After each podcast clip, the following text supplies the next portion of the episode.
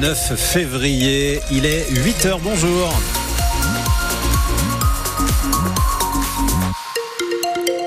Et à 8h, la douceur est là pour vous cueillir au réveil, pour euh, vous accompagner peut-être en chemin vers le boulot. Il fait 10 degrés ce matin et sous un temps gris, hein, va se passer ce, ce vendredi 9 février. Mais heureusement, elle nous apporte un peu de soleil. Margot Turgy, bonjour. Bonjour Nicolas, bonjour à tous. Ils vont lâcher camion et lance à eau aujourd'hui. Pour se rassembler devant la mairie de Reims, rendez-vous 9h30, 10h ce matin pour une quarantaine de pompiers, deux mois après le début d'un mouvement de grève pour dénoncer mauvais entretien des locaux ou encore trop plein d'interventions. Interventions qui pourraient être prises en charge par exemple par leurs collègues policiers, estime Frédéric Fougère. Il est président du syndicat autonome des sapeurs-pompiers professionnels et des personnels administratifs et techniques du SDIS de la Marne. Par exemple, sur les personnes répondant aux appels, c'est-à-dire que c'est quelqu'un qui ne donne plus de nouvelles, on se déplace et on fait ce qu'on appelle une levée de doute, on frappe et à besoin, on pénètre en cassant euh, soit une porte, soit un carreau. Donc effectivement, quand le délai de nos réponses est assez court, on va dire 24 heures, 48 heures, on peut estimer une notion d'urgence et effectivement que bah, nous, les sapeurs-pompiers, on intervienne dans les délais les plus brefs. Par contre, à un moment, ça pourrait être un problème qui devrait être traité par les forces de l'ordre. On va parler de disparition, c'est-à-dire qu'à un moment, c'est la police ou la gendarmerie qui va frapper, il fait la levée de doute, l'enquête de voisinage, et après, si besoin, on demande les moyens pour pouvoir pénétrer dans le logement. Actuellement, donc, on a ce qu'on appelle un fourgon incendie avec six personnels qui vont sur l'intervention.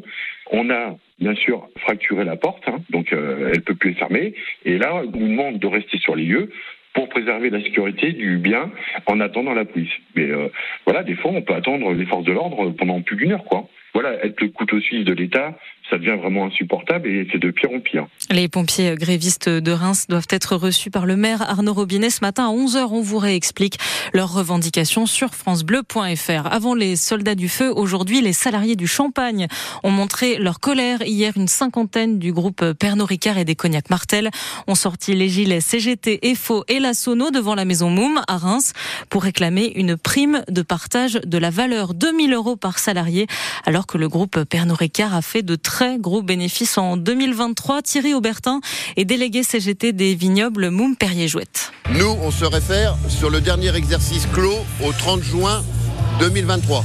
Exercice record pour le groupe Pernod Ricard ainsi que ses filiales. On demande juste une juste redistribution de ces valeurs, l'implication des salariés, des femmes et des hommes au quotidien qui justement créent cette richesse.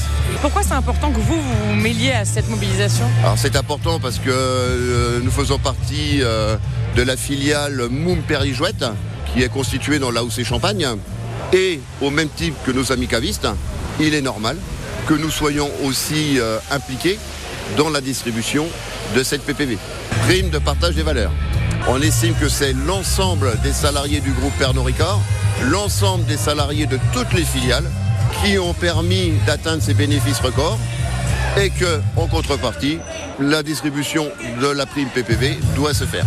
Thierry Aubertin, le délégué CGT des vignobles Moum Perrier Jouette au micro France Bleu Champagne-Ardenne de Marine Protet. Huit représentants syndicaux ont été reçus hier midi par leurs responsables ressources humaines locales. D'autres réunions sont programmées les 21 et 22 février avec possible grève reconductible s'ils n'obtiennent pas ce qu'ils souhaitent. Un vaste trafic démantelé dans les Ardennes et la Meuse. Trafic de stéroïdes anabolisants et d'hormones de croissance dans plusieurs salles de sport.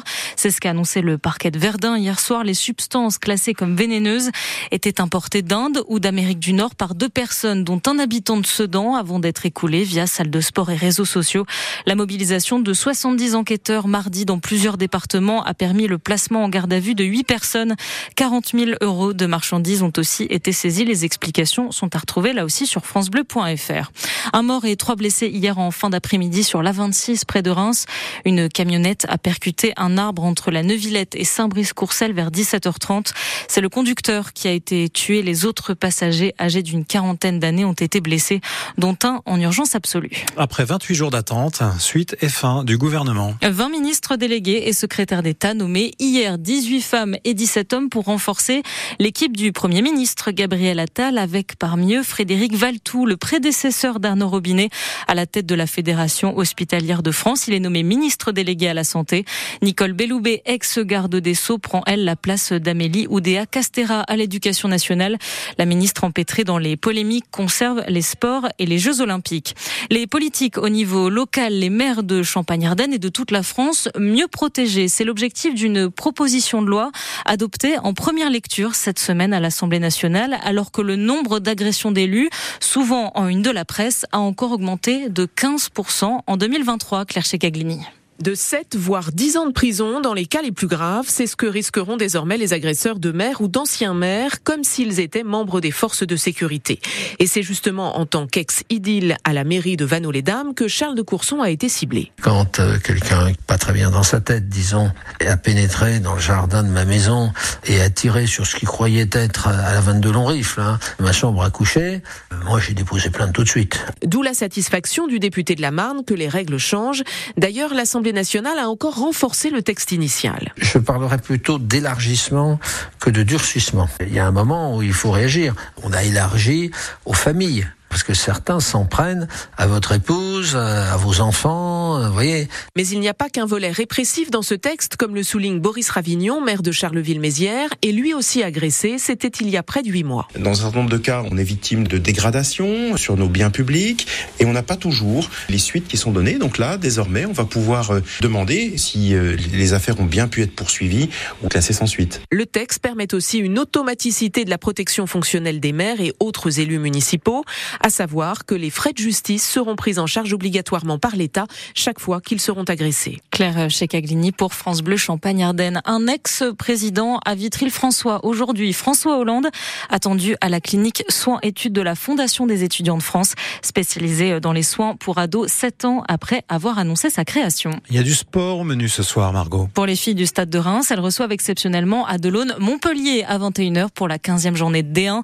Les garçons du Champagne Basket, eux, vont tenter une sixième victoire d'affilée en Pro face à Lille. Ce sera à Chalon. Le coup d'envoi est à 20h. Un bout de Tour Eiffel autour du cou des futurs champions olympiques de Paris 2024. 18 grammes exactement, incrustés dans les médailles d'or, d'argent et de bronze dévoilées hier. Elles sont à retrouver en photo sur francebleu.fr. Ça, c'est incroyable.